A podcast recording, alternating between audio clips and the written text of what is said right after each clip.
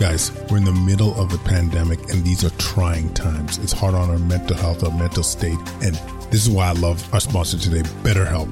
They're the largest online counseling platform worldwide.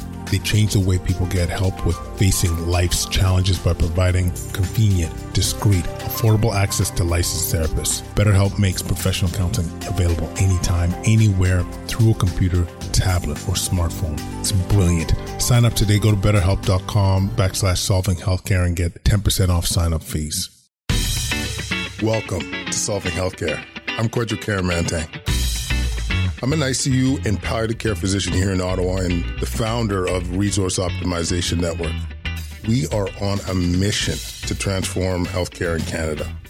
I'm going to talk with physicians, nurses, administrators, patients, and their families because inefficiencies, overwork, and overcrowding affects us all.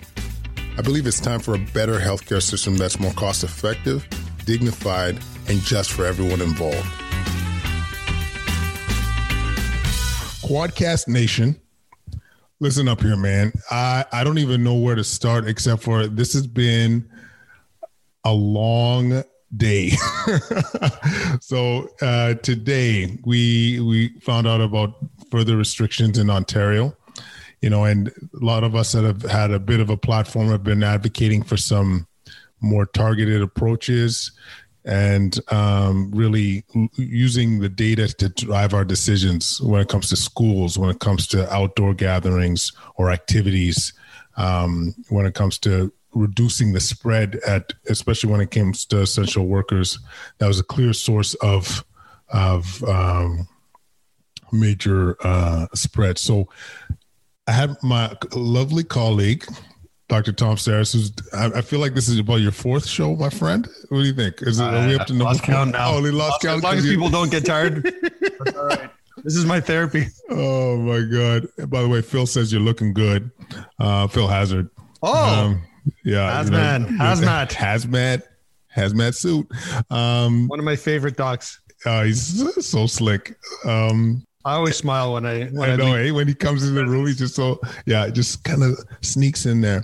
Anyway, t- Tom was uh, reached out to me today actually after the announcements, and I said we gotta we gotta voice some stuff right now. And um, so maybe Tom, why don't we start with like, what were your thoughts when you heard the Ford announcements? You know, reducing so outdoor activities, for example.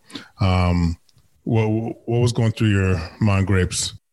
So here's what's going through my mind, Grapes.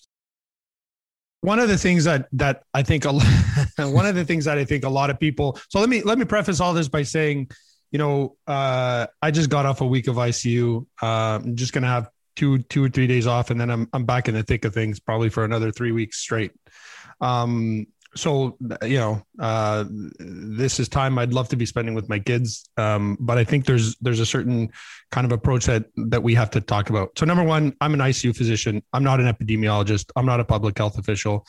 But i do think that um, we see things in the icu that um, allow us to to have an approach uh, as to and, and a say um, I think, as to uh, you know our healthcare system and how things uh, unravel.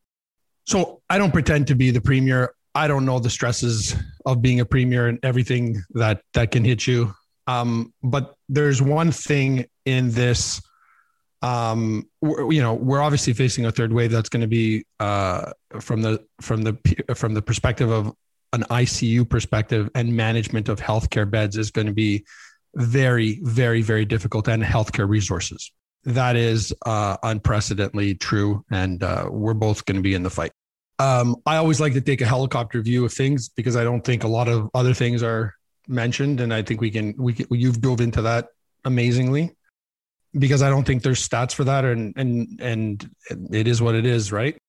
I feel a sense of um, frustration sometimes when I don't hear that being talked about in the mainstream media.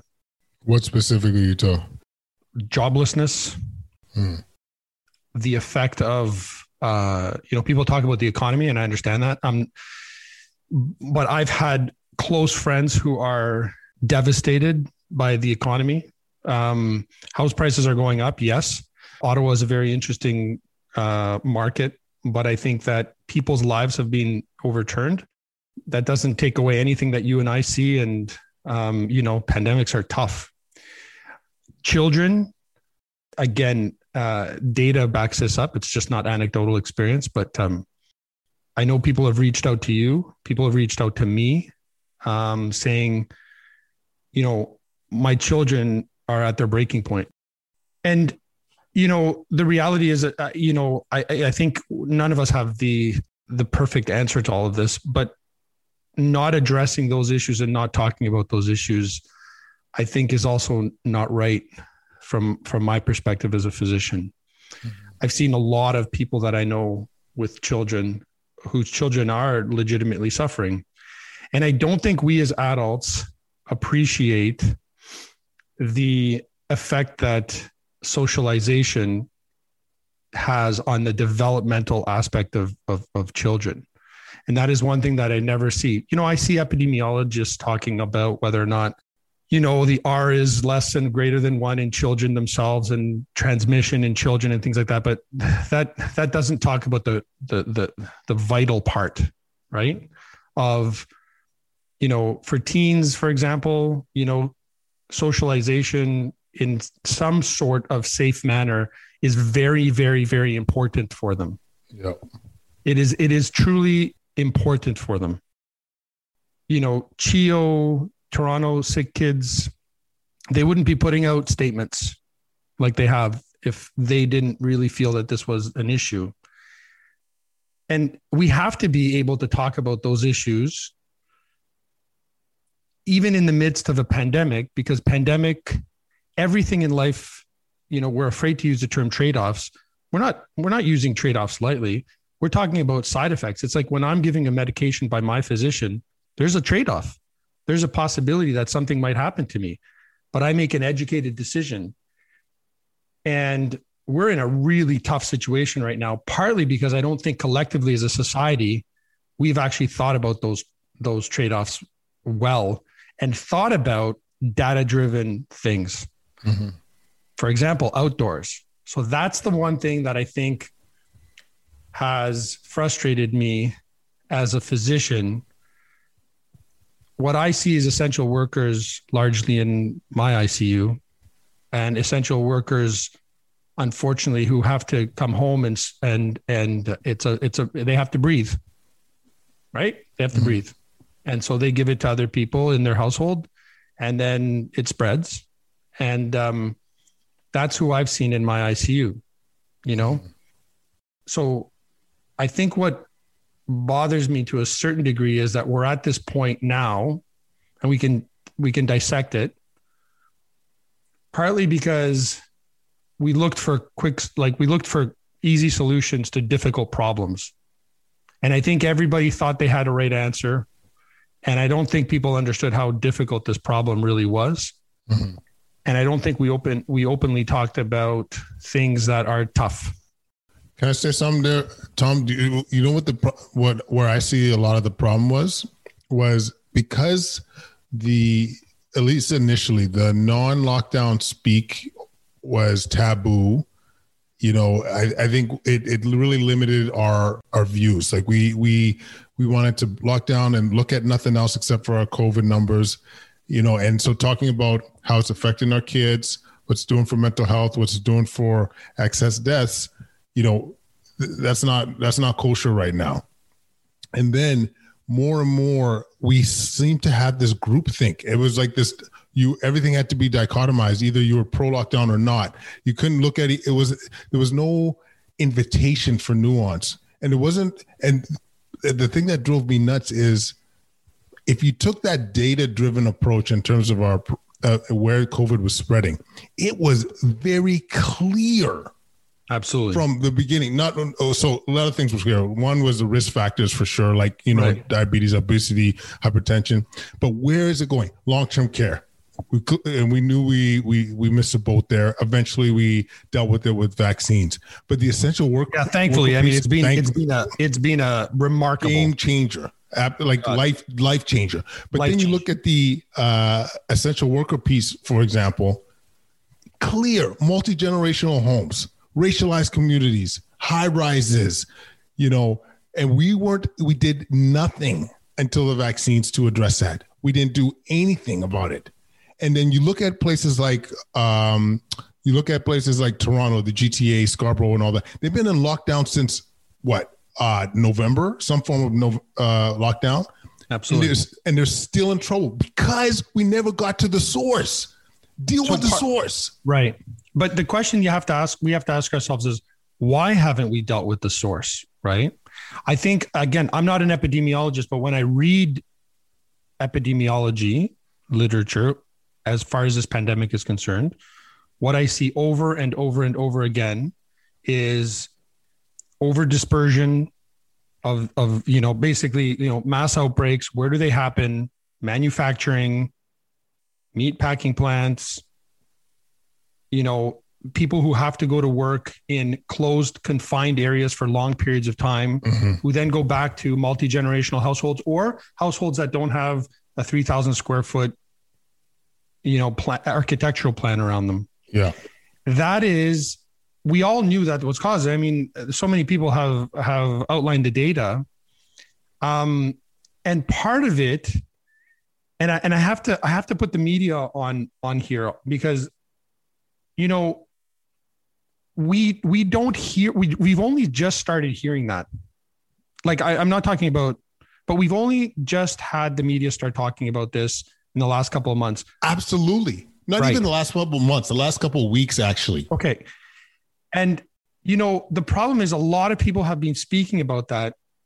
And a lot of epidemiologists have been talking about how things are spreading. I mean, if you look at who's getting sick, there's great graphs to show in Toronto, you know, income, marginalized status, where you live, what postal code you live.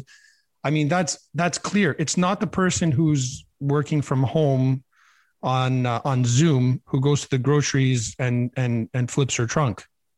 Okay. It's just, it's just not. And no offense to that person. That person's, uh, uh, you know, going on instinct, a survival instinct. But the reality is, is that that that's not where you go for the problem. And what I liken that to is the pandemic theater around cleaning surfaces and hard cleaning and deep cleaning and things like that, right? Mm-hmm. We know there's been, I mean, how many, how many hundreds of papers written on even editorials and just saying, you know what, this thing isn't driven like a gastro. And yeah, yet everywhere you surfaces. see today I was today I was in a fantastic business. I'm not going to say their name because I had I, I had it was for medical care for my for my for my son, and uh, like a phenomenal business. But you know had to get had, had to get his eyes checked basically, right? And everywhere is kind of this place has been cleaned. It's safe. This place has been cleaned. It's safe, right? Theater but that's all theater. Yeah. Right. It makes people feel good, but it's a it's a, it's an enveloped virus that we know more and more has. You know, people are going to freak out when I say airborne, but you know, we have to we aerosol, have to, aerosol, mm-hmm. close contact, but it's through the air. Okay, it doesn't mean that I'm going to infect you 50 feet away, you know, with one drop, and, and hopefully we can talk about that. But but that is the problem. It's it's it's you breathing it in.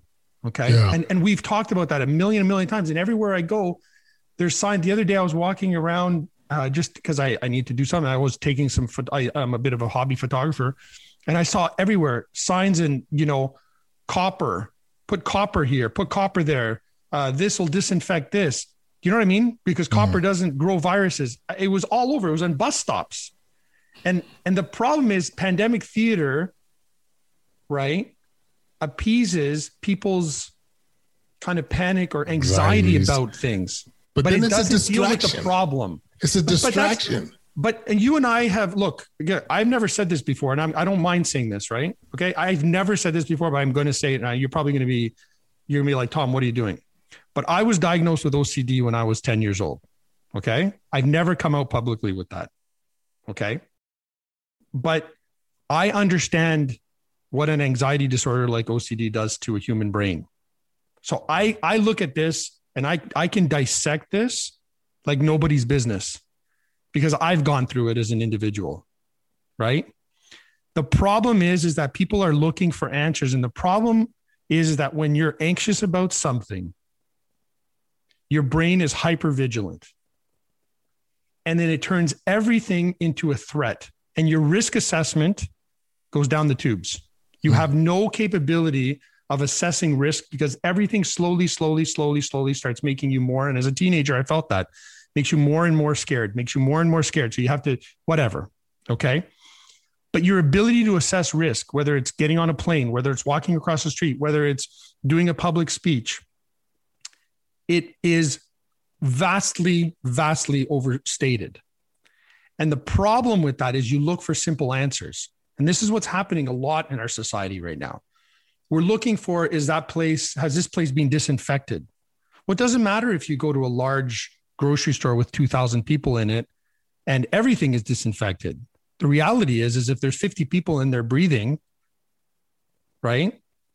That's how it spreads. Mm-hmm. Okay. So we have to get away from, we have to understand, sorry, we have to understand how the human mind works. And we also under, understand how society is working right now. I think there's a lot of very anxious people out there and they're and we're looking and i don't fault them for this but we're looking for simple answers mm-hmm. and the problem is is that we're hyper vigilant as a society right now for everything and that creates binary arguments mm. if you basically say if i'm suffering from a panic disorder an anxiety disorder and i i walk into a situation and i think that is a threat to my existence what do i do in that situation i fight or flee right? Mm-hmm. If you are telling me something that I don't want to hear, that's it. You know, put that on top of social media and you be, you lose nuance. Yeah. We had nuance when something wasn't a personal threat. When something becomes a personal threat, when it's about your children's health, which by the way, again, a lot of that was theater, right? Mm-hmm. It wasn't about children's health for the most part. And, mm-hmm. and you and I, I mean, look, Sick Kids has agreed with that statement, right? I mean, every uh, respectable epidemiologist has agreed with that statement. It, it's it's about adults' health, but we have to be able to speak in those terms so that we know what the trade-offs are. Yeah. Because we don't have an unlimited amount of resources of money. We don't have an unlimited resources of time. If the incubation period of this was four years, or if you know i was contagious for five months would we have five month lockdowns? No. So we just have to be i don't have the answers to everything but we're not talking in nuance. We're not talking and i'm not talking about today. Yes okay lockdowns maybe they're there. I'm talking about since the beginning of this. After mm-hmm. three or four months we had a lot of data but we stopped talking. What we started doing was becoming binary. Yeah. And you were shut down by people that shouldn't have shut you you know what i mean? Like uh, other people started talking about things and we shouldn't have done that. We should have just had a discussion. And i even today on twitter i see scientists and doctors going at it. Yeah. and it drives me crazy. Yeah. Number one knowing you I, I might get a little emotional think about it but for you to bring up your your battle with ocd on a stage like this you know you're you ain't playing. You know this is you you know no. what i mean? Like you know the gloves are off. So i, I just want to appreciate you um, you know, being as uh, open as you have been. Look, look, Kwad. I just want to say this, okay? Because there's a lot of other people who've suffered with mental illness. You, you know, I'm a pretty tough guy. You know, yeah. I've seen a lot. I've, I hopefully I've done a lot. I think I've helped a lot of people.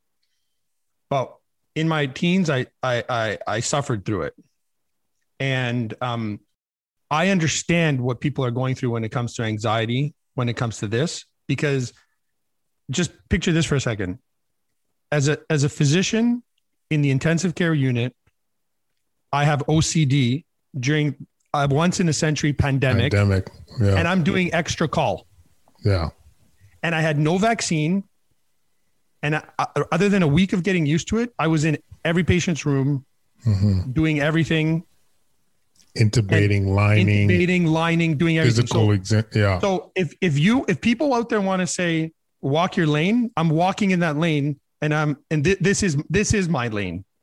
It is your motherfucking lane. I'm sorry. No, no, it's, it's, no but, but this is my lane. I understand. No.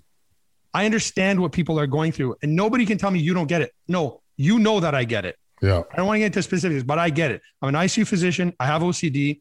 I battled with it for years when I was younger. It's never, it never goes away 100%. And I got COVID all over my hands, and it And I've had to use cognitive, my cognitive behavioral assessment to say, it's all right. Your mm-hmm. risk is one to three in 10,000 yeah. dying. I told you about the time where, on top of that, where I, where I walked with my daughter and I told my daughter, I, I, I'm not making this up. Right. We were, we, we were here right outside here. And I said to her, daddy's got to go to work. I have, like, I don't mean this to sound whatever. I have enough money if I don't want to go to work again and, you know, I'll, I'll be, I'll be okay.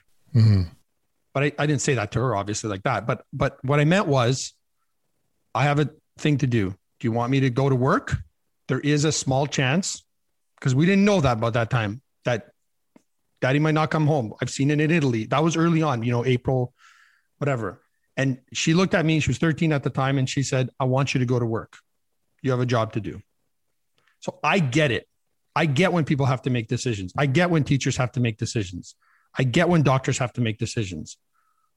No. So now let's talk. You know the gloves are off because let's talk. Yeah, no, it's absolutely. And once again, but thanks for sharing. I, I think um, you know what com- what comes to mind too about like the let's talk. Um, you know, we alluded to uh, you know what is the data showing us? Like even in that first three four months there was some stuff that that came out that it sound seemed to be pretty evident you know and one of the things that we are talking a lot about is this outdoor transmission. And i, I honestly i think there was a, a missed opportunity with public health. Like when we talk about people's well-being when we were trying to reduce the risk of um, you know getting covid or getting sick from covid through you know not getting you know, when we think of the diabetes and obesity, hypertension, you know, getting outside for your mental health, for your physical activity, what a great thing! Like what a, a great thing. And we know even in the medical literature, the uh, the like honestly, I have yet to still read uh, a, a medical journal stating an, an outdoor outbreak of a uh, like a of of sure, COVID. and everybody talks about the, the garden party at the, at the and then you see Trump giving cheek kisses to everybody who was outside. Yeah, indoors. like uh, of course. I mean, and you never say never in medicine. Obviously, there's going to be it's exceptions. not never. Yeah, it, it, and that's the problem with our society right now. It's it's never, right?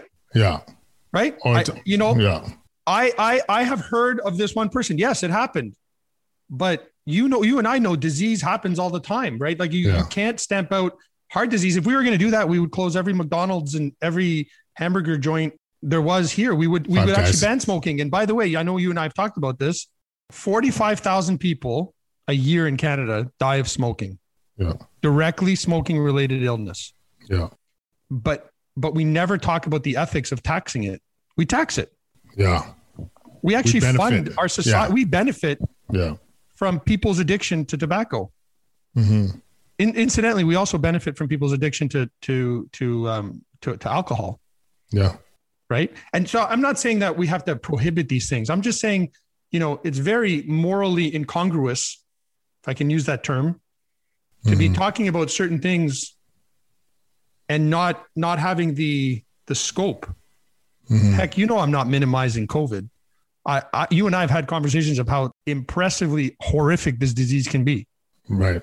But at the same token, we got to have an open conversation about everything, not yeah. you know everything like it's even I, I still um so the Kwadcast Nation, the one of the the things I don't know if I've mentioned this on the show, but I, I pointed it to you. There was a Stats Can Government of Canada gov document looking at excess deaths in 2020 compared to 2019. So how many more patients died in 2020 compared to 2019? And I forget the exact number, but there was significantly more excess deaths in 2020, and about half of those were COVID related. The other half uh, were like as a consequence to to whether you want to say COVID or indirect causes, whether it's lockdown or restrictions. Or the environment. I read that report. Yeah, and it got so like, and it literally, and even in the report, it says it was disproportionately affecting younger people. And I promise you, in no large media source covered this thing. And to me, I was mind was blown. I'm like, are you telling me you, you don't want to learn from this? You don't want to learn that some of our restrictions, some of the way we've approached things have killed, have led to more deaths in 2020, whether that's delayed cancer surgeries, whether that's suicide attempts, whether that's, um, what do you call it? Uh, substance abuse overdoses. Sure. Like, how are we not talking about? And this is my problem with the announcements today and, and so forth, my friend, is that if you are going to acknowledge that the measures we're going to take are going to be detrimental to our, our, our right. population. What are you going to yeah. do to address it? What are you going to do to mitigate it? If your kids, if, if you uh, you know there's increase in mental illness, why aren't you offering uh, subsidized mental health services? You know, if there's issues with substance abuse, maybe we fund more counseling. Maybe we we we have some messaging out. You know, why don't we like, uh, I, you know, have some public addresses when it comes to like, hey, like, why if I'm Christine Elliott or Ford today, I'd be like, if you are struggling, here's the line you call. Here's the line you call. We acknowledge it. We see you. Okay. But again, As opposed but, to just like, yeah, yeah. Oh no, no, we're gonna lock down harder. No, you, you know what I'm saying? But he you know, said, that's part of the binary. Sorry, go ahead. No, just one more thing about the Ford thing his words were that 80% of these COVID, uh, the COVID um, cases are coming from 20% of the GTA like area or whatever. And I'm like, you know that 20% is representing so much. Focus your resources on that 20. You know, closing closing schools, closing um, uh, a, a kid's park. Kids at a park, you're gonna close down when you know it's not a contributor. You know it. Like, yes, there could be the one, the one in a you know rare case or whatever. But is this what's driving it? You're gonna pay attention on something like this, which has secondary consequences. I'm sorry, it's just it's infuriating. The problem is, is that law of diminishing returns. I think that's kind of what you're talking about in the way I I I, I look at it. Right. The problem. It all started with the unfortunate presidency of Donald Trump down south. It created our conversation because we're so close to them into a very binary conversation. If you didn't talk about locking down incredibly hard early on, right? Then you were on on side with uh, with the Republican Party in the U.S. and you were on side with the the the MAGA movement. Okay, that that couldn't be more philosophically detrimental to think about than that. And that's that is from a from an educational standpoint, from a from an intellectual standpoint, that is incredibly, incredibly, incredibly disingenuous. Because we got pegged into that. No, no, we, but but anybody who talked about, even if you said let's lock down 90%, let's okay. So this is what happens. Right now, we're at a place where a lot of the things weren't dealt with. Again, essential workers, postal codes where people are spreading this not because they're they're at, to blame, they're not because they have to make a living. Yes. Do people have parties? Yes. Do we see people in in houses having parties? Do I agree with that? No. But that's not the problem, right? It makes us feel good. I read this brilliant article because, and, and it makes us feel good because in Western society, we come, our parents came to, my parents came to this country and said, if you put your mind at it, if you work hard enough, everything is in your control. Everything is in your control. You can do it. Right. And so, in their eyes, I made a success out of myself. Okay. Hopefully. Mm but that is all in my control. Some things are not in our control, and people in Western society have a hard time with that. Right? I'm being so. So this is what I'm trying to say. That the corollary is this: when you see when you're when you're faced with all this anxiety and uncertainty around you, you need to put your finger on something. As a, as a human being, you got to say it's that person across the street. It's his kids who are playing it, it, it's his kids who are playing in the park throwing a football, right? And then you get the calls to bylaw about that. And that creates that creates a sense of okay, I've taken control of the situation. It's that person's fault. Mm-hmm. But it's not that person's fault. Society has been like this in our capitalistic system for eons now.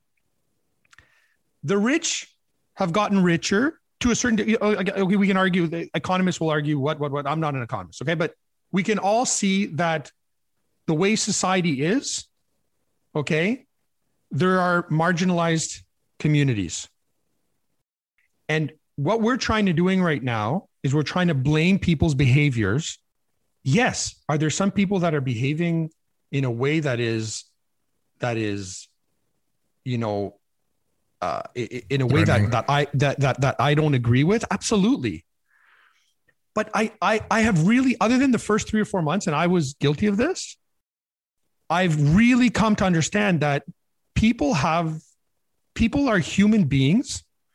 People are tired, and and hopefully we can give them some hope with data, with vaccines and things like that, which we'll get to, I'm sure.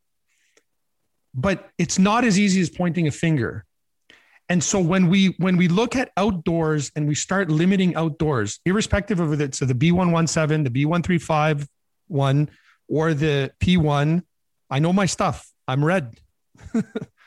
okay. Beach. Okay. The the issue at, at play is this hasn't become aerosolized Ebola. Yes, there's a little bit more virulence according to you know some of the data that I've seen with uh, the Lancet had a good kind of like review the other day that I read. And so yes, I understand that but the basis of it, whether it's 1.5 times more virulent, so that's 50% more virulent or what have you, at the end of the day, you're not going to you're not going to have a pandemic spread because there's 10 kids at a park. What you will have is you really have to think about society too when you're one year into this, right? And you got to think it's like the first day when we were in medical school. I remember uh, I don't if you remember Ryan Zarychanski. He, he, yeah, yeah, the IC, uh, ICU guy.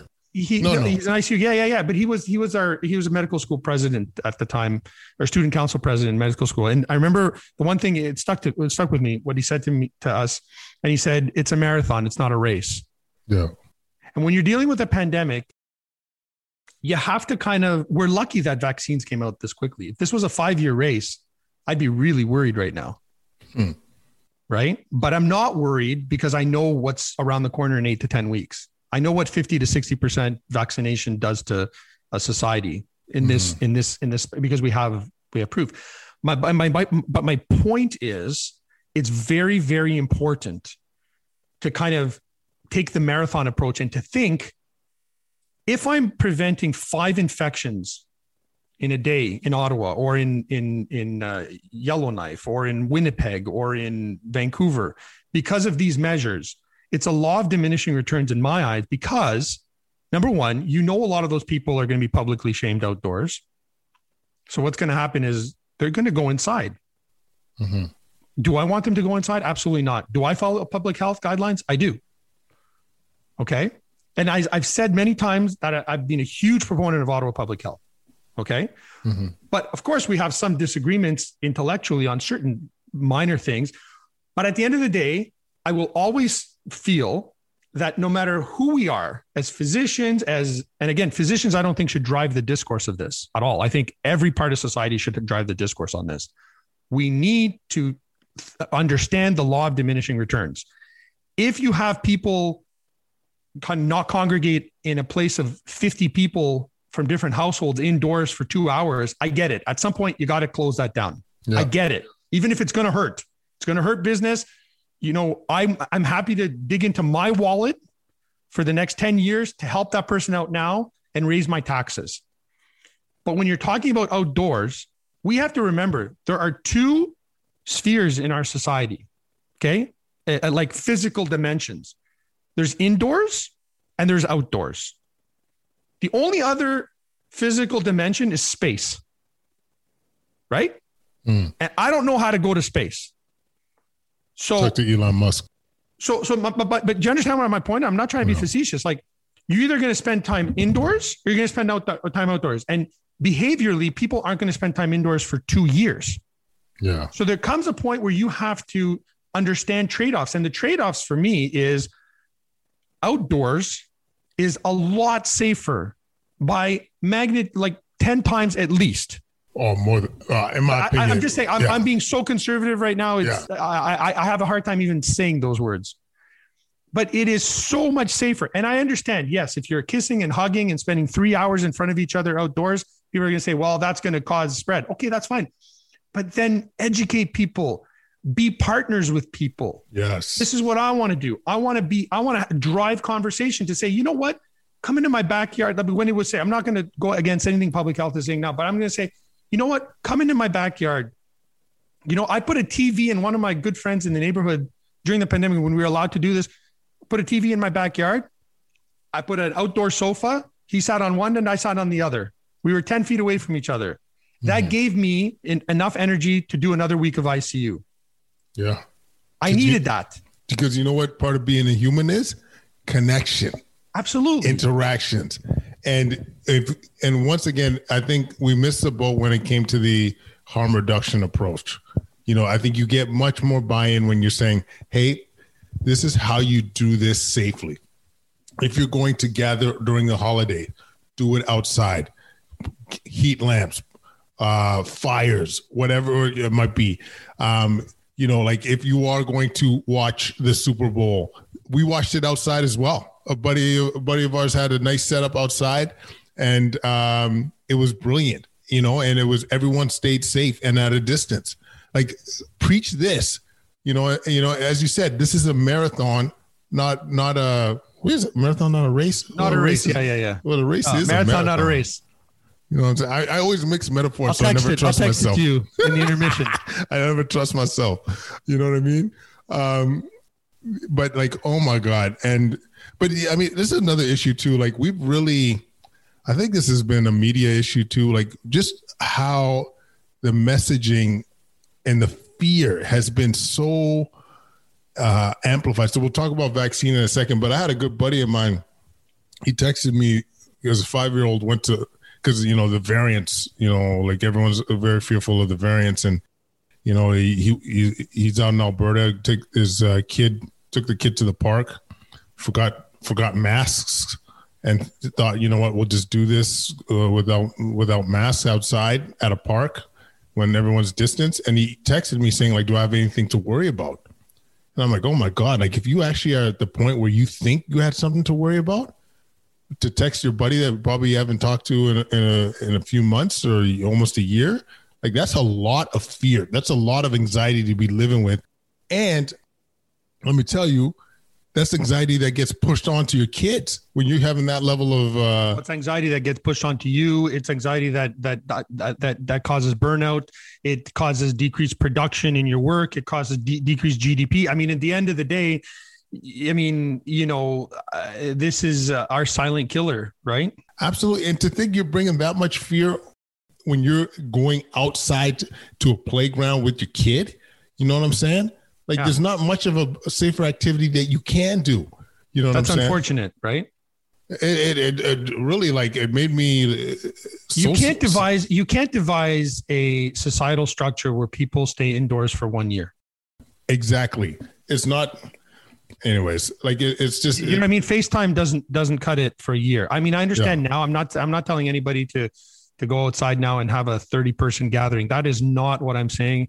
I, I even feel so disingenuous intellectually to even have to validate what I'm saying to prevent people from from from thinking that's what we think just by by by by trying to propagate you know that you know a lot of people say well how why are we talking about this now well that's how well, that's what got us here yeah do you understand what i'm trying to say of course now you know you and i are going to be working our tail ends off and uh you know like like I said, we walked the walk. We risked our lives for 10 months before we got vaccinated. Yeah. Okay. So we get it. Okay. Mm-hmm. And and do you think I want to spend time away from my kids and doing extra shifts all the time? Absolutely not. But I'm going to do it because I have to do it. Yeah. And I have a I have a, okay, but at the end of the day, let's let's kind of look at certain things that will keep us homogenized as a society. There's too much there's too much disagreement right now in society that's not healthy. You know what I mean? And it's 100%. very binary, and and uh, and I'm I'm worried more about that than the effects of COVID after the next two or three months. It's a good point because I think even before COVID, I think um, I don't, I don't know if I've had this discussion with you, but one of the reasons why I think I really want my kids to go to post secondary, uh, even if they, you know, whatever they end up doing, yeah, and whatever subject matter, is because I, I don't know if we teach enough about critical thinking, like how to evaluate, how to know whether a source that's uh, or like to recognize biases in, in, in reporting in a journal article um, and on the news why are they framing it the way they're framing it?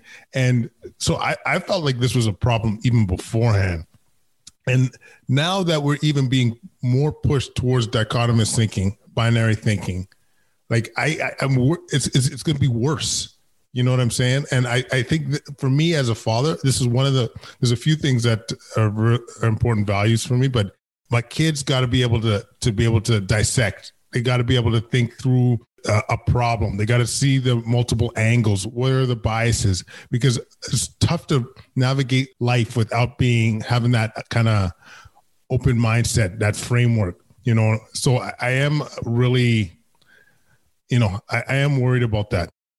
You know, I'm worried about that because look, you and I work with, you know, with clients who have addiction issues, right? And there's so many biases that go into that in the general population, right?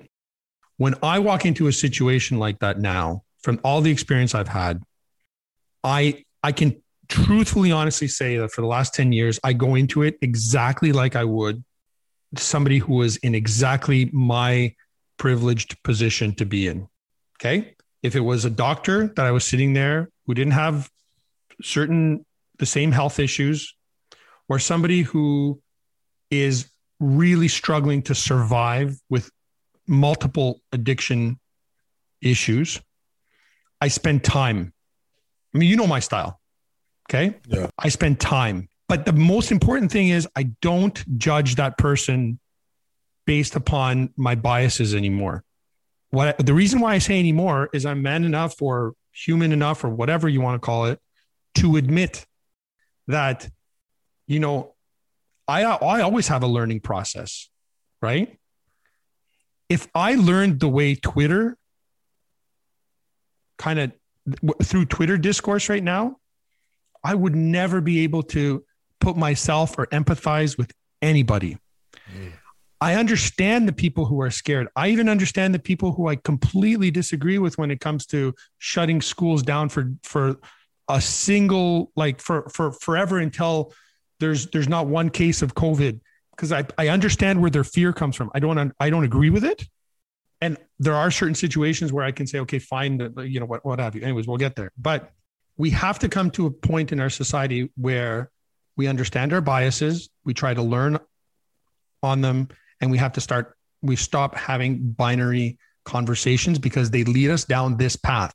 Yeah. If we were able to have conversations that were honest and true, if media didn't give two two to five minute snippets on something, but had an honest and detailed discussion not having two pundits, one on one side, one on the other, like some American cable media, and just have them talk over each other. Right? That's what sells. That's what gets your attention. But that doesn't solve society's problems.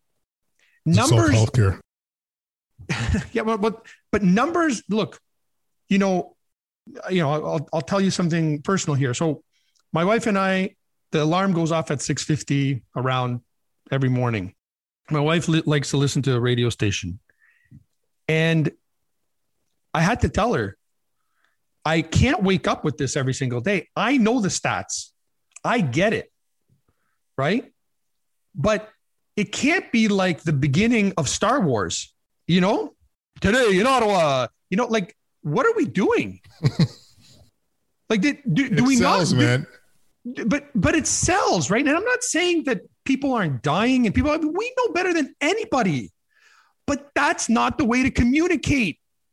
That's not the way leaders communicate. That's not the way people with passion about saving lives communicate. Fear, yes. fear is not a motivator.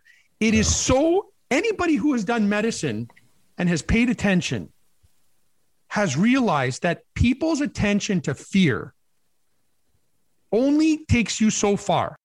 You know, I'm very passionate about this. As you know, you know, psychology is one of my things that I have a like I I, I am very passionate about because behavior change doesn't come from fear. You and I have had patients whose both parents have died of lung cancer. Lung cancer, yes. And who smoke two packs a day. Mm-hmm.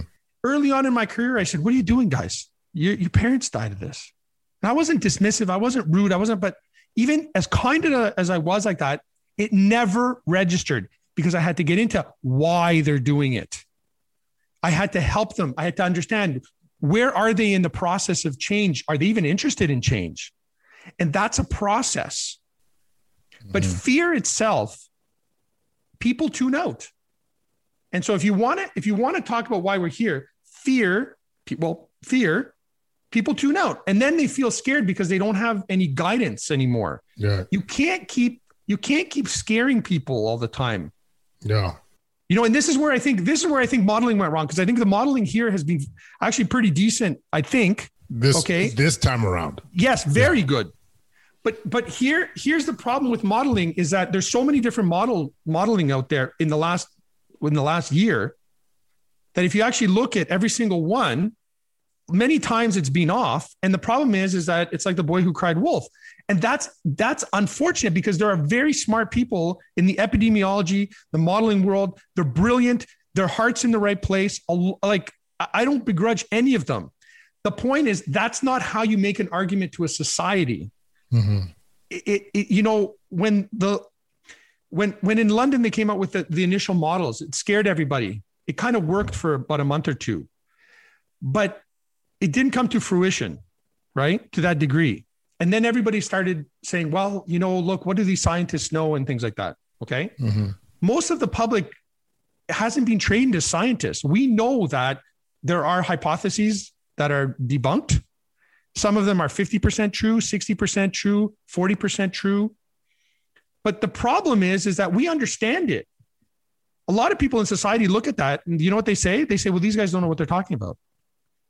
And that's the problem. It's not that the modelers are are are are disingenuous. No, I I I know some of them. I think they're they, they care. They're obviously very passionate about. It's just that that in in in a way that should be part of the decision making process where sociology, psychology get together, you know, epidemiologists get together, and then they we sit down and we say, not me and you, because I, I just want to do my IC work, but then say, you know what? This is how we this is how we message this right now. But when when a, when when when when people go out there and it sounds like you're sitting through a conference, don't tell me you haven't felt like that in the last like six months sometimes. No. When you're, you're watching you're watching CTV or CDC and you're looking at somebody talk and you're like, I'm I'm literally getting CME credits for this. Yeah. People don't tune into that. And it's not because the person is that person might be the most brilliant person in the world. And I know some who I have a lot of respect for, even the person I'm talking about right now. But at the end of the day, they're not the right communicators. Communication is so important. It's so important in public health right now. Like I'm not not public health in everything that we're doing right now. I mean, even think of our jobs. The greatest people, the greatest docs we look up to, have always been great communicators. But this is a, this is something that I, I, I once again I keep saying missing the boat. But imagine if the the messaging had just had that positive taint on things. Like, guys, you could do this. We could do this together. This is what we're gonna do. This is our part. We're gonna we're gonna our intensivists are gonna do the best. Bonnie Henry. Yeah, absolutely. We're, our, uh, oh, preach. Like we're gonna do our best to, Huge to, respect. to do our part. We're gonna, do, we're gonna be there for our COVID patients. You guys, what we need you, we need you to vaccinate. We need you to reduce your social gatherings. We need you to do. This is what we need from you. But you know what? We know we could do this. We can do this together. We got yeah. this, guys. We and and, like, and, and imagine that. Imagine that message. That uh, well, let's shift. let's shift. Let's yeah, shift onto that because people yeah. need people need people need to hear hear this stuff, guys. It's on you. All you had to do was lock down, a little, stay home a little bit longer, especially you essential workers, even though you need to go to work and you don't have the chance to lock down. And I wonder why lockdown's not working because you're still going to work. You still have to go to work, and you are in an area that spreads the virus quite. Joe, how many how many essential workers have we seen in our ICUs? It's insane. In the beginning, the PSWs, the uh, people in long term care, um, and if it's not directly essential workers, it's an essential worker family member. Absolutely. And and like it's and I'm telling you, and like I, am gonna say this, uh, like full disclosure. This is one other thing I I did recently. So I, full disclosure, third wave, I vastly underappreciated the severity of this wave. So vastly. did I. So did I. And you know, I, I went on Twitter the other day and I said, I, I'm, I'm going to admit that I I got this wrong. Like, and I'm doing this because I want to be an example to other uh, physicians, leaders, whoever, to say that admitting that you're wrong has value. So we can have that open discussion. I want to learn from my mistakes. Well, that's part you know of science, right? Absolutely. And and and so I mean Galileo. Galileo still exactly. be stuck in a house. Exactly. I don't remember where I was going with this point, but right. um, but my bad. You know, no, it's, it's it probably wasn't that valuable anyway. But the key thing though to me is, um, you know, that we had signals, we had uh, clear. Oh, that's what I was gonna say. I got a lot of things wrong, but um, the one thing we've been saying from early on this thing, I, I could even find you media coverage about the essential worker piece in November you know what I'm saying? And we chose to, to ignore this. Um, but anyway, I, I just I just think it um, it's just frustrating well, when you were. Do- when Dr. Chagla was talking about it. Dr. Chakrabarti was talking about it. You were talking about it. Um, you know, yeah. Uh, I mean, th- there was even some very good articles that were written in some of the mainstream newspapers that I know that um, that you put out. Um, yeah and uh, and and they were very very well written and succinct. I mean, I read them and and they made the point very well. Mm-hmm. I mean, it's it's gotten to the point now where there's over 600 medical students in Ontario that are that are advocating for this right now. Oh right? wow, no, that's yeah, yeah. I didn't know that. That's that's, a, that's amazing. But you know, and, and it, when it comes uh, to the messaging too, like instead of like, there's a lot of shaming when it and misinformation when it came to the vaccines. Like I can't believe how we fucked up the vaccine messaging. Like, like let, let me let me bring break this down to you as clear as day for people. Okay. In the studies, this is where I this is where I like to go. Yeah, in the study, the study participants. Okay, uh, I think it's now one hundred thirty thousand. Correct. 130,000 study participants in these in the vaccine trials, uh, and uh, 30,000 being 12 to 16 year olds, and one person was hospitalized out of all those people. But you're not going to hear about that. You're going to hear about this efficacy, which is telling you, hey, yeah, man, AstraZeneca 68% efficacy for mild disease. So people that uh, had sniffles or mild cough or t- symptoms where they weren't needing to go to a hospital for. Okay. But 100% when it came to hospitalizations. Okay. So you know what that's like? You know what that's like? What's that?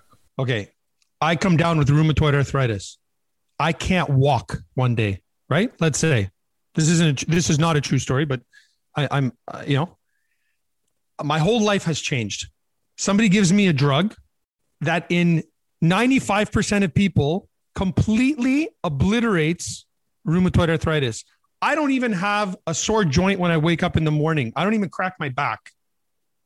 The other 5% of people, okay, their knee kind of hurts, but they can play with their kids. They can go on bike rides.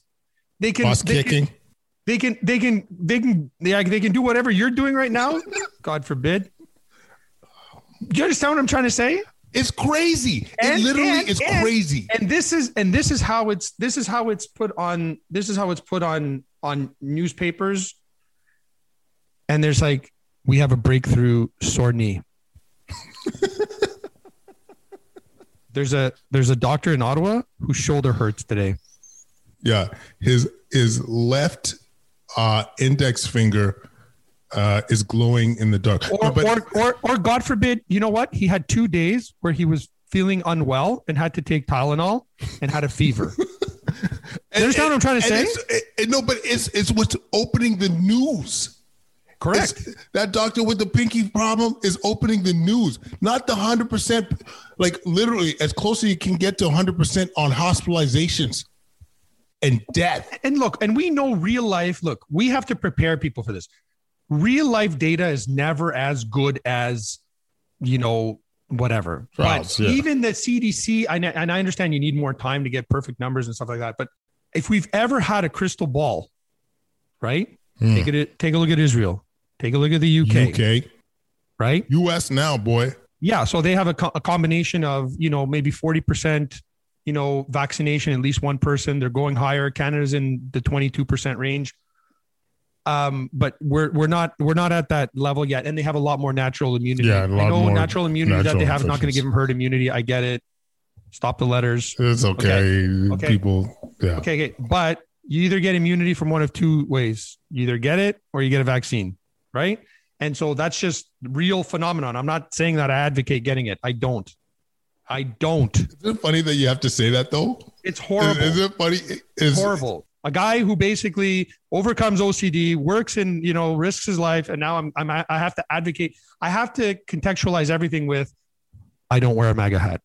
You you know what's? Can, can I? I don't want. I I, don't- I'm the biggest Biden slash Obama slash, you know, Jimmy Jimmy Carter. Carter like proponent there is in the world, and and here I am, kind of like saying like, uh, yeah, like, okay, so let's let's let's just leave that aside, okay? Can I just So add I'll- one more thing to this? One of the things, though, I, I don't know if I have the gumption for it, but as a as I think maybe as we get more and more into leadership positions, I wonder if one of the the stances just to not give a shit about this like like partisanship.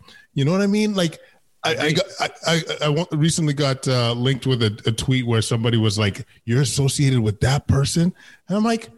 I- Look, I don't even know who that person is. It's what is in the content of the tweet. Focus on that. I don't want to get caught up in this, you know. like you're responsible for everything that person has Oh ever done in their life or said in their life, right? Uh, anyways, you, you have to- the time. Wait a second. You have the time as an ICU physician, okay, to to basically run a Truman show on this person's life or whoever it was. I don't know Yeah, who you're talking about, but uh, yeah. you know, you you you. I mean, come on, the guy. I think like now we're in the you know cancel culture of like everything, right? Like Yeah. they're trying to cancel everything you have to say.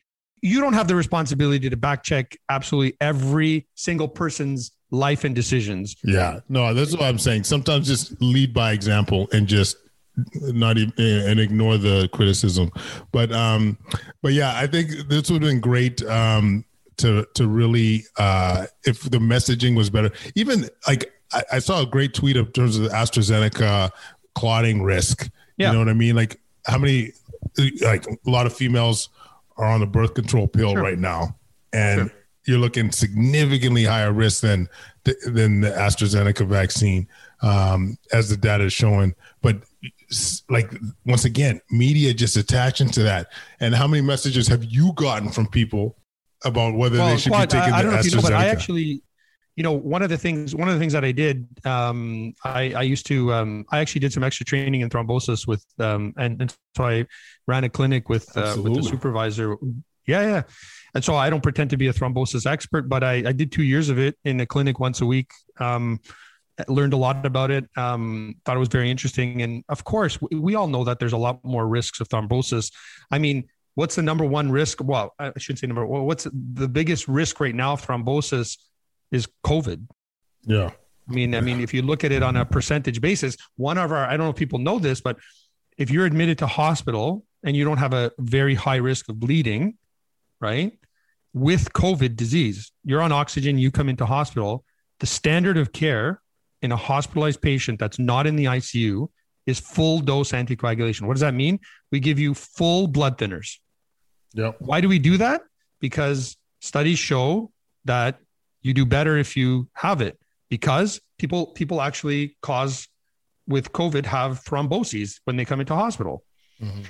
I mean, but but this is this is where, you know, this is why I take my car to a mechanic, right? Because I don't understand the ins and outs of it, right?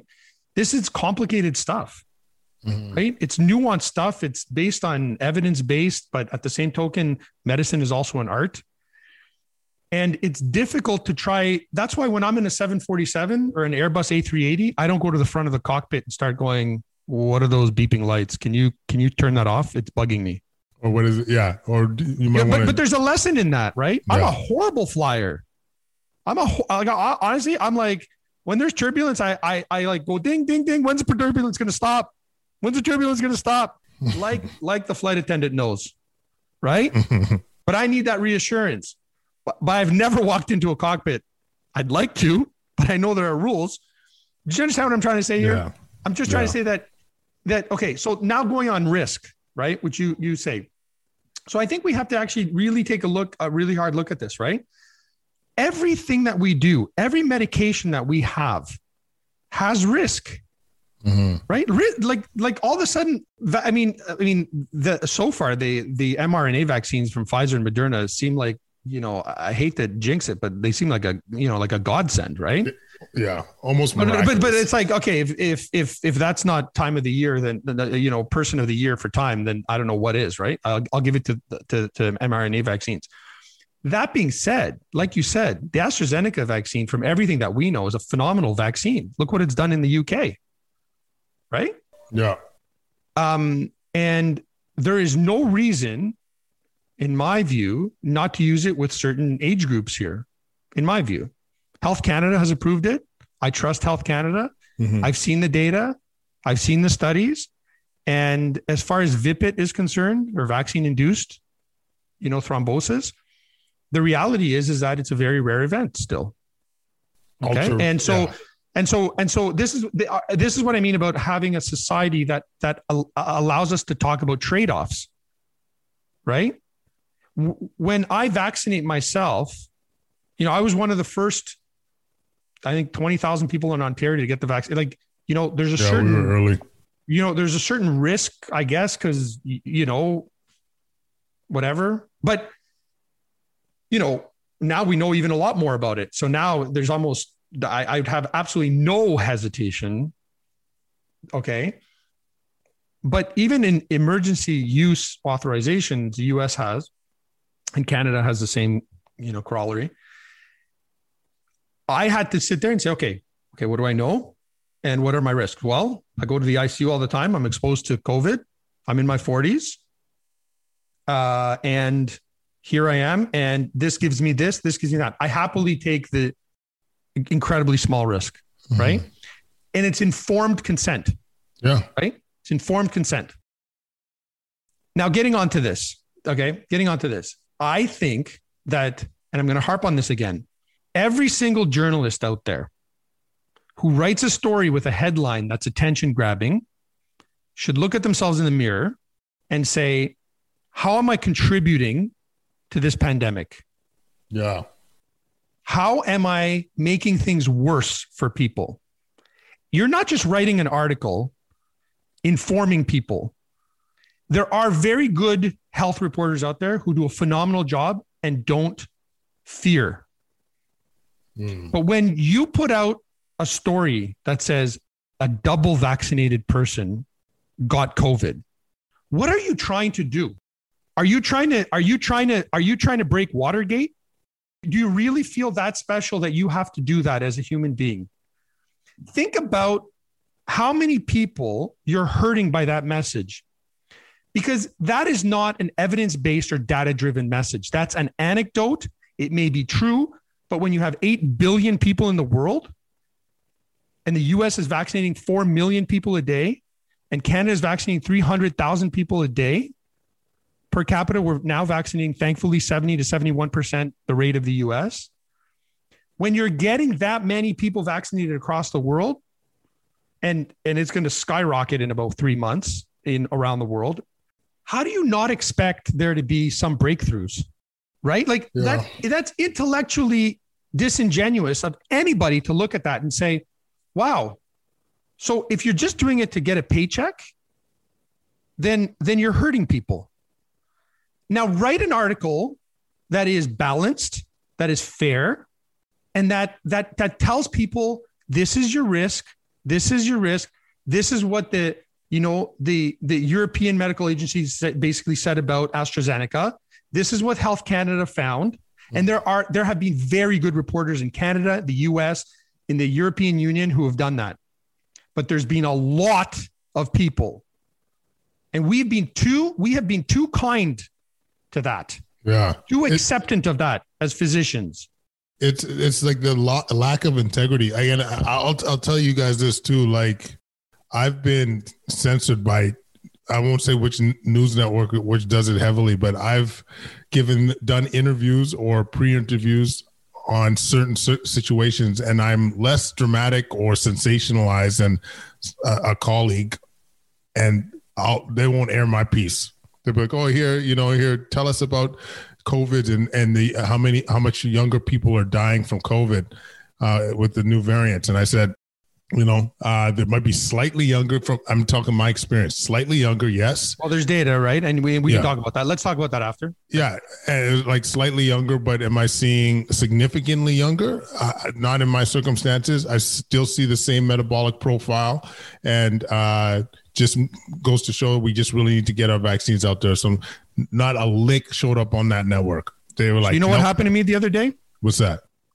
I read a sports story okay and it and it compared and it was it was talking about why how canadian teams are vaccinated uh less okay and the writer basically anyways long story short i reached out and tried to correct them because their their stats were incredibly wrong with yeah. regards to number of people in canada vaccinated and uh and so i said well actually canada is twice as much as what you have in your story Crickets. Of course.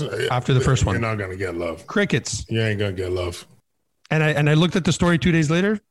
Nothing. Yeah. Still there. Still wrong. And you know, I hate being that person to say this, but the the the problem is is that I really respect journalism that is balanced, that is that shows data and if it if it shows an opinion, it's an editorial, that's fine. I read a lot on my off time. And I enjoy like I enjoy well-written articles. But if it's just in order to to to say a stat without without any without any kind of ownership of what you may be doing with that message, I think that is unethical. I think I think you're truly, and that's when people tune out, Kwad. That people tune out. Yeah. And and and you know, I'd love to have like a, a, platform where I can just talk to people for like once a week or what have you, and say, okay, well, like you know, let's let's discuss these.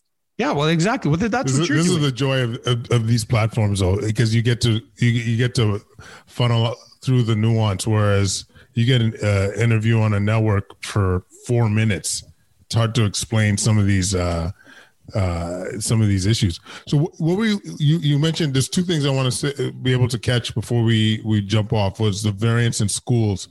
Um, you you sounded like you wanted to bust out something about the variance. Well, so I mean, I, I think you mentioned it with regards to uh, the younger population. I think, look, at the end of the day, uh, our infectivity rate right now is much higher than it's ever been, right?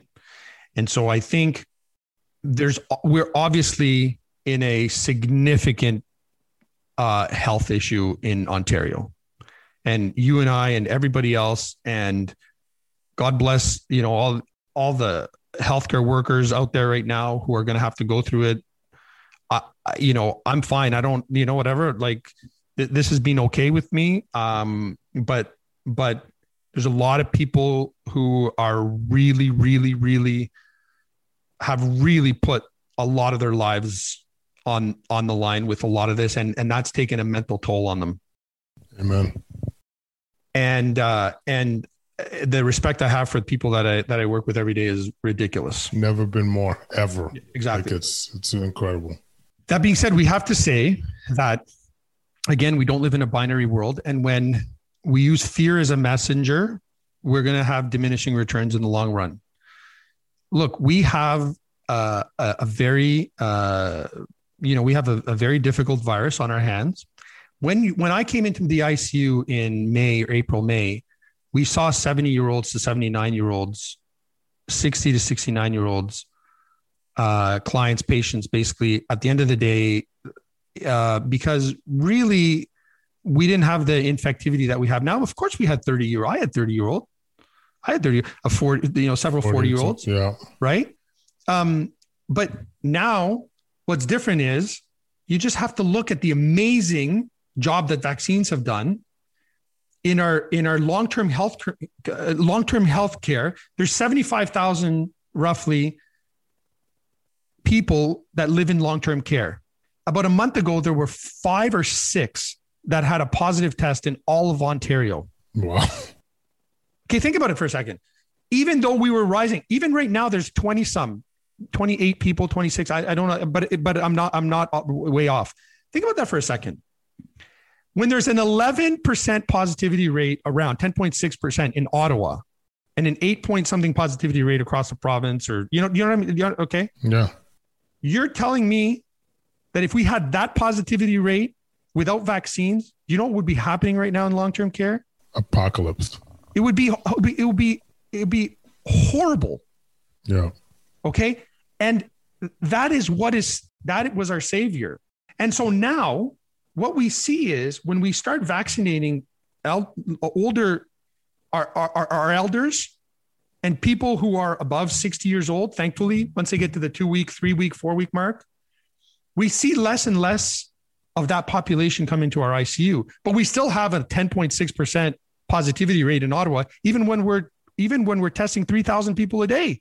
That tells you it's everywhere I don't know about hmm. you, but like I start knowing people that have gotten really sick yeah. all of a sudden. That never happened in the first wave or the second wave for me. Like I'm talking about like like like like close friends. Yeah. And so the reason why I'm saying that is it's everywhere. So when we talk about fractions, yes, do I think that this is more virulent? Yes.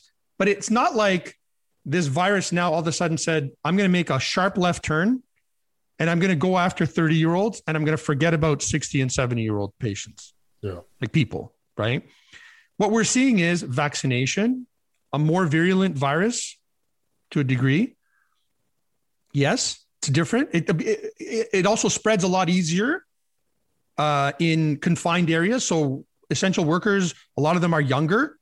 If you work at a restaurant, if you work, you know, at a bar, I'm not a bar, but like a like a restaurant or you know a sit down bar or if you're if you're if you're if you're in any congregated setting then it's going to spread more. You're going to infect more people who are younger and and fractions are a numerator and a denominator right?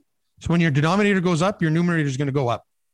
And so that's what, what i think we're seeing. Plus it's a, a, little bit more virulent for sure. So at the end of the day I, I guess the message is yes let's do everything we can to curtail this but i don't want everybody at the end of this to be to, to have anxiety disorders for like five years. Yeah. Right. Like if you're 25 years old, like you don't have to walk around thinking you're going to die of COVID. Yeah. That is disingenuous of us as professionals to do that. Right. There's, there's, there's like driving a car is, is, is, de- is, is more dead. You know, like, like if you're 20 yeah. years old, driving a car is more deadly. There's yeah. no question. Yeah. Right. And so so I don't want people to think that, yes, okay, do we see it? Have I seen a, a 31, 32, 33, 34 year old? Yes. But I've also seen people with, you know, with, with like, you know, I've seen people with uh, uh, uh unfortunate cancers. I've seen people with like, you know, horrible pneumonias who are healthy and lifeguards at like 25 and 26, you know, who didn't have any comorbidities before. I mean, we've all seen this kind of stuff. Not saying that they can't get affected, but unless you're completely honest with the public, then everything else that you say afterwards is read through it, they listen to you through a different lens right? So it will always be more dangerous for the older that you get. That's just the way covid is. That's the way coronaviruses have been the last three that we've seen. Mm-hmm. but at the end of the day yeah of course. It, you know do we do it from a public good? Yes. That's what i want to get out right do you, you want to congregate with 30 people indoors? No. Why? Chances are you're not going to die of it. But when you're 25, but you will you will potentially hurt your 60 year old father yeah, exactly. who has diabetes. Yeah. Or your 60 year old father who is very healthy. Okay. Mm-hmm. That means we I have seen that too. So at the end of the day, at the end of the day, I really think it's important to contextualize that message and to say, here we go again trade offs, which is, you know, I really do feel that outdoors is our lost kind of bargaining chip with the population. I hate to use that word, but this togetherness that we have to have together in order to kind of like get through this together. Mm-hmm. That's our ticket to say, okay, you know, I get the fact that you're in your 20s. When I was in my 20s, I didn't have a support network. I didn't have, like, we never talk about that. I didn't have three children and a lovely wife and like like a partner that I can that I can depend on. Right? My social network has been cultivated for the last 20 years. Right? But when you're 21 and 22 years old, right? We're asking a lot of these people to kind of say, okay, well, stay in your house all the time and you can't go outside and you can't go to a park and you can't like socialize and you just use FaceTime for two for a year and a half, perhaps. What I'm trying to say with that is let's have a partnership. Use people in that community and say, if you're going to socialize, let's do it like this. We need you together. We're, we're a community. But if you go out there and you say, you're going to die, you can die. And you can put, you put pictures on TV of young people, which I know has been done. That bothers me. No. Oh, I, I, I, yeah. not, I know, I know it comes from a good place from people that are trying to do it, but, but it, but it, but it's not effective. We tried that with your brain's on, you know, this is your brain, this is your brain on drugs. We tried that with, you know, with smoking. It doesn't work. No. Right? We have to be a community. Yeah, right. We we have to do I sound crazy when I say we have no, to be a community? No, no. I mean, this is what people relate to. This is how you engage them. This is how you create change. Is like have that community feel. This is how we.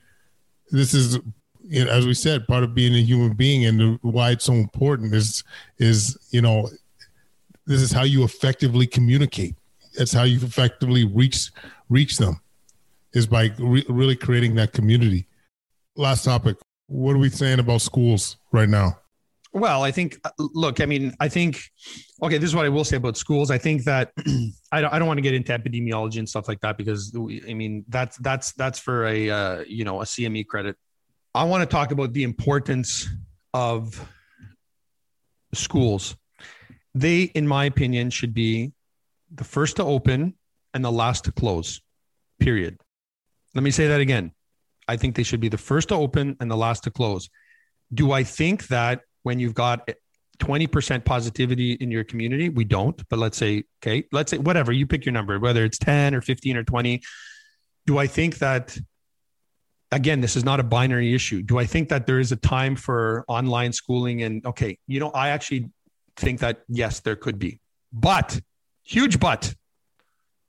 We were talking about taking kids out of school when we had 2% positivities and 3% positivities and 4%. I don't want to get into too much numbers, but to say there was dialogue out there that I thought was wrong in my perspective that suggested that we have to have schools shut down because they were a significant contributor to spread. I don't believe that based on the data that I've seen. Let's make the intellectual argument that they were somewhat of a, a moderate, okay, contributor. Talking about our children as vectors is beyond my comprehension. We've relegated psychologically children to being as vectors. And if anybody thinks that they don't internalize that, they haven't they don't have children or they haven't talked to children for a long time or but let me let me okay wait. Let me let me be less because uh, i'm i'm breaking my own rules here because i get passionate about this. I should walk the talk. I i do believe that children internalize that. I think that education is is a right that should be taken away like in-person education socialization for young children at the last resort.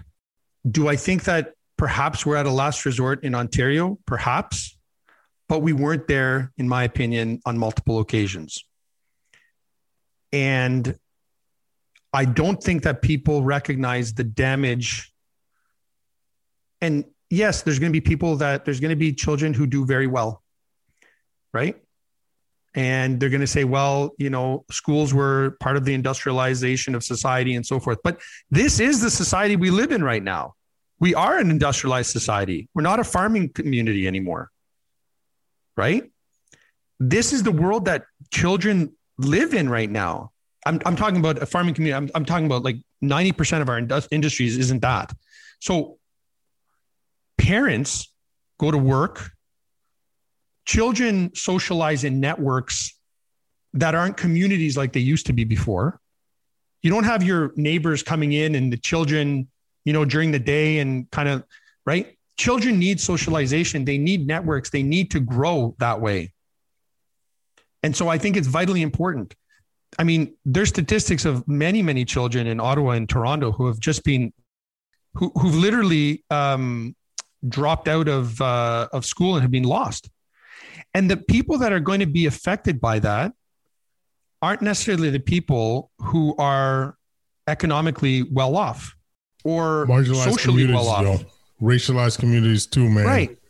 For that's real. their that that's that is that is their and that's how you keep a society afloat.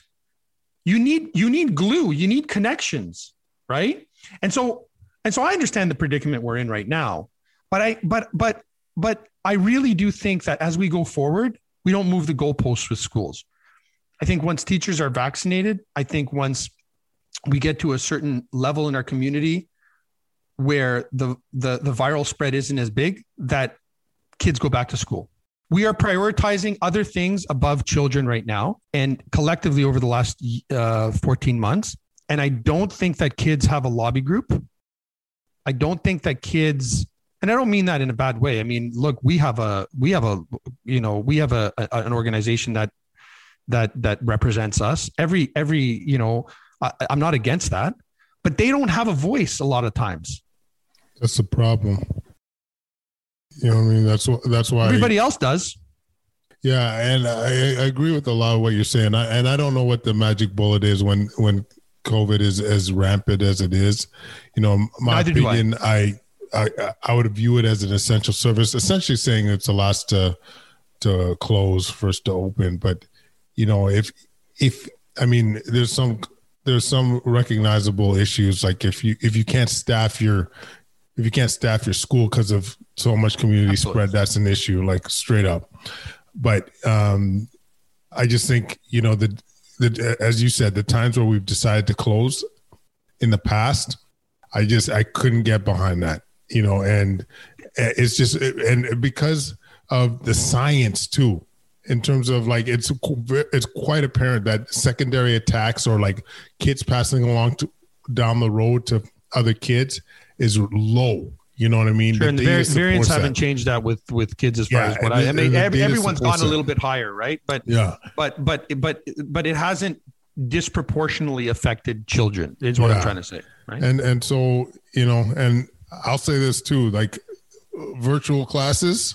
This is no. not. This has not been evaluated. This is uncharted waters, people. We are we're we're on I don't know. I'm going to mix analogies or metaphors again. You're on the Starship Voyager doing some.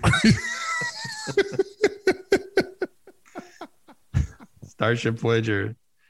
Do, do. You know what I'm saying? Luke Sky Trek. Um, but um, anyways, I I mean I think we're on the same page here that you know it's, it's just it's the kids have lacked a voice and they it's the data is, is shocking on how schools, in my opinion, how safe they are. And so when things settle down, yeah. So let's let's let's talk about this for a second, right? Let's let's talk. Let's go into a, a small uncomfortable area. Okay.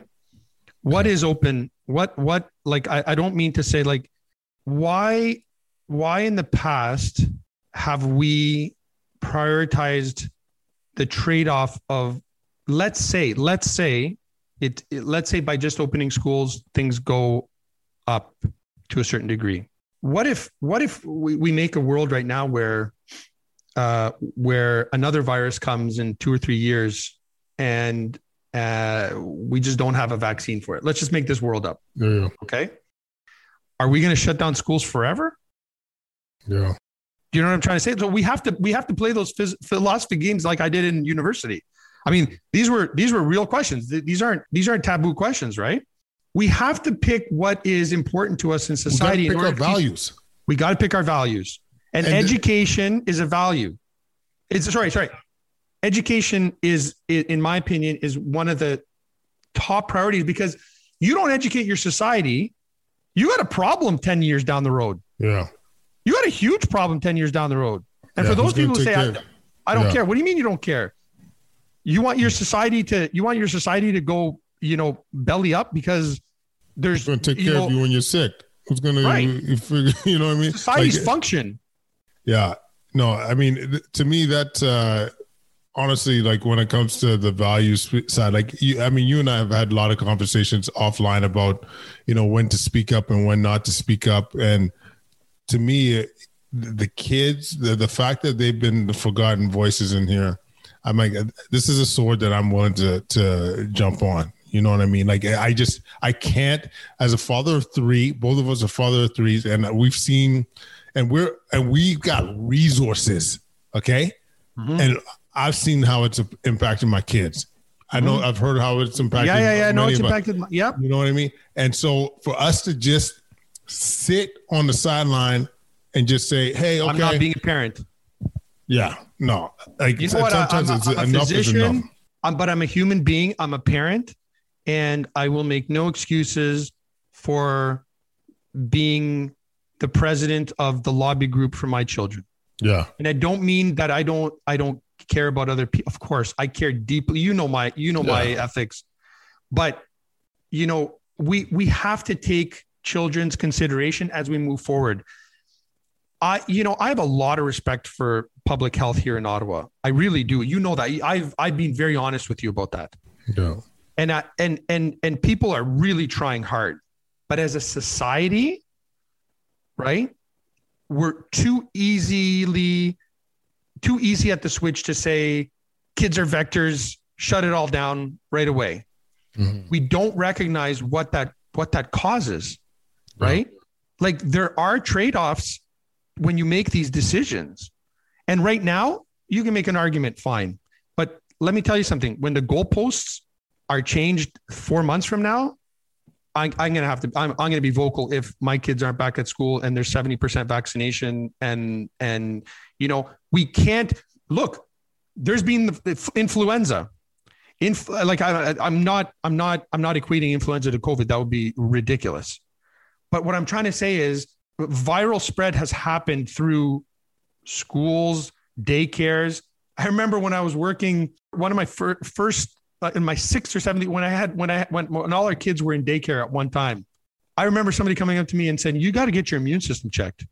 And I was like, "Why?" They're like, "You have a cold every two weeks." No, man, this is like daycare for Jones. Yeah, right, right. But I, I, oh, so what are you gonna? You gonna shut down daycare forever? Shut down schools forever? Like, I guess we have to talk about this. We have to be okay. Like, we can't. I, I've seen some things on Twitter until there is no infections. COVID zero you cannot have kids in school. Yeah. And I mean, and I, well, I guess what I'm trying to say is, well, you know, I I don't subscribe to the the COVID zero philosophy. I just don't think it's atta- attainable.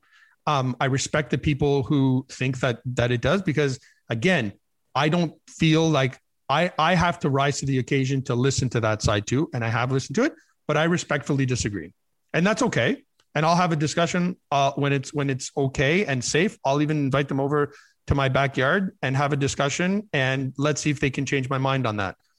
And that's fine, but that's what science is about, and that's what public discourse is about. Amen. We have to get there as a community. Amen. Listen, Kwadcast Nation, this is where we're going to jump off. This was one of the most therapeutic conversations I've had in a long time, Dr. Psarras after a day, well, more than a day, several days of feeling yucky, for a lack of a better word, of how we've been approaching things.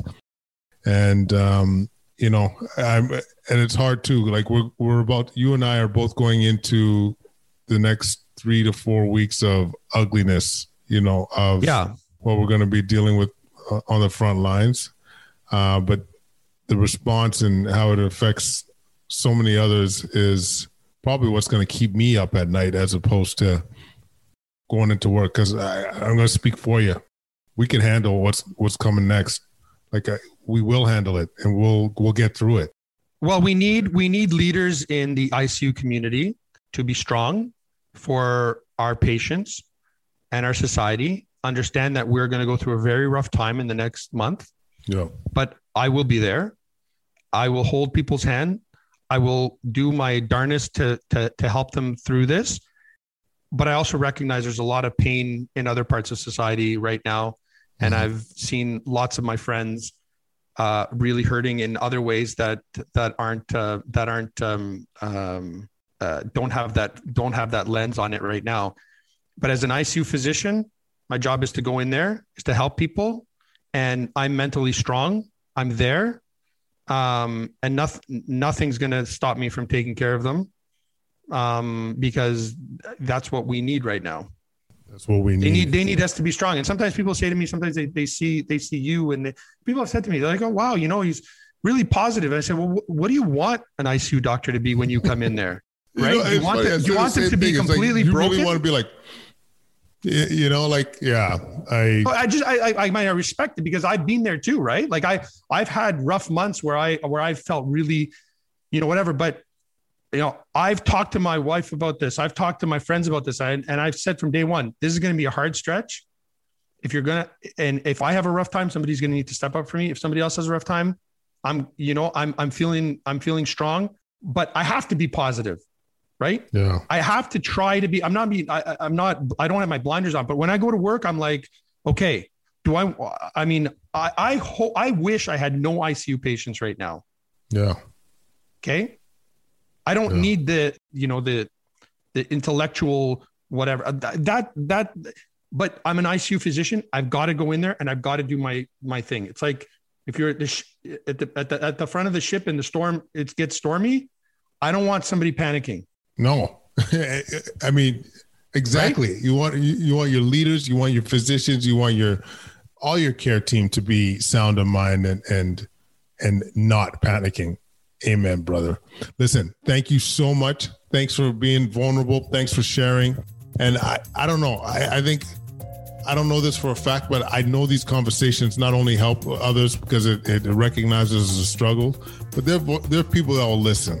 I wouldn't be doing this if I don't think people aren't listening, and hopefully it will have some impact in our in our response. Because, like I said, someone needs to be advocating for those that can't advocate for themselves. So, thank you. Stay strong, everybody. We'll we'll get through this together. Yeah, we're gonna get through this absolutely. Thanks so much, guys.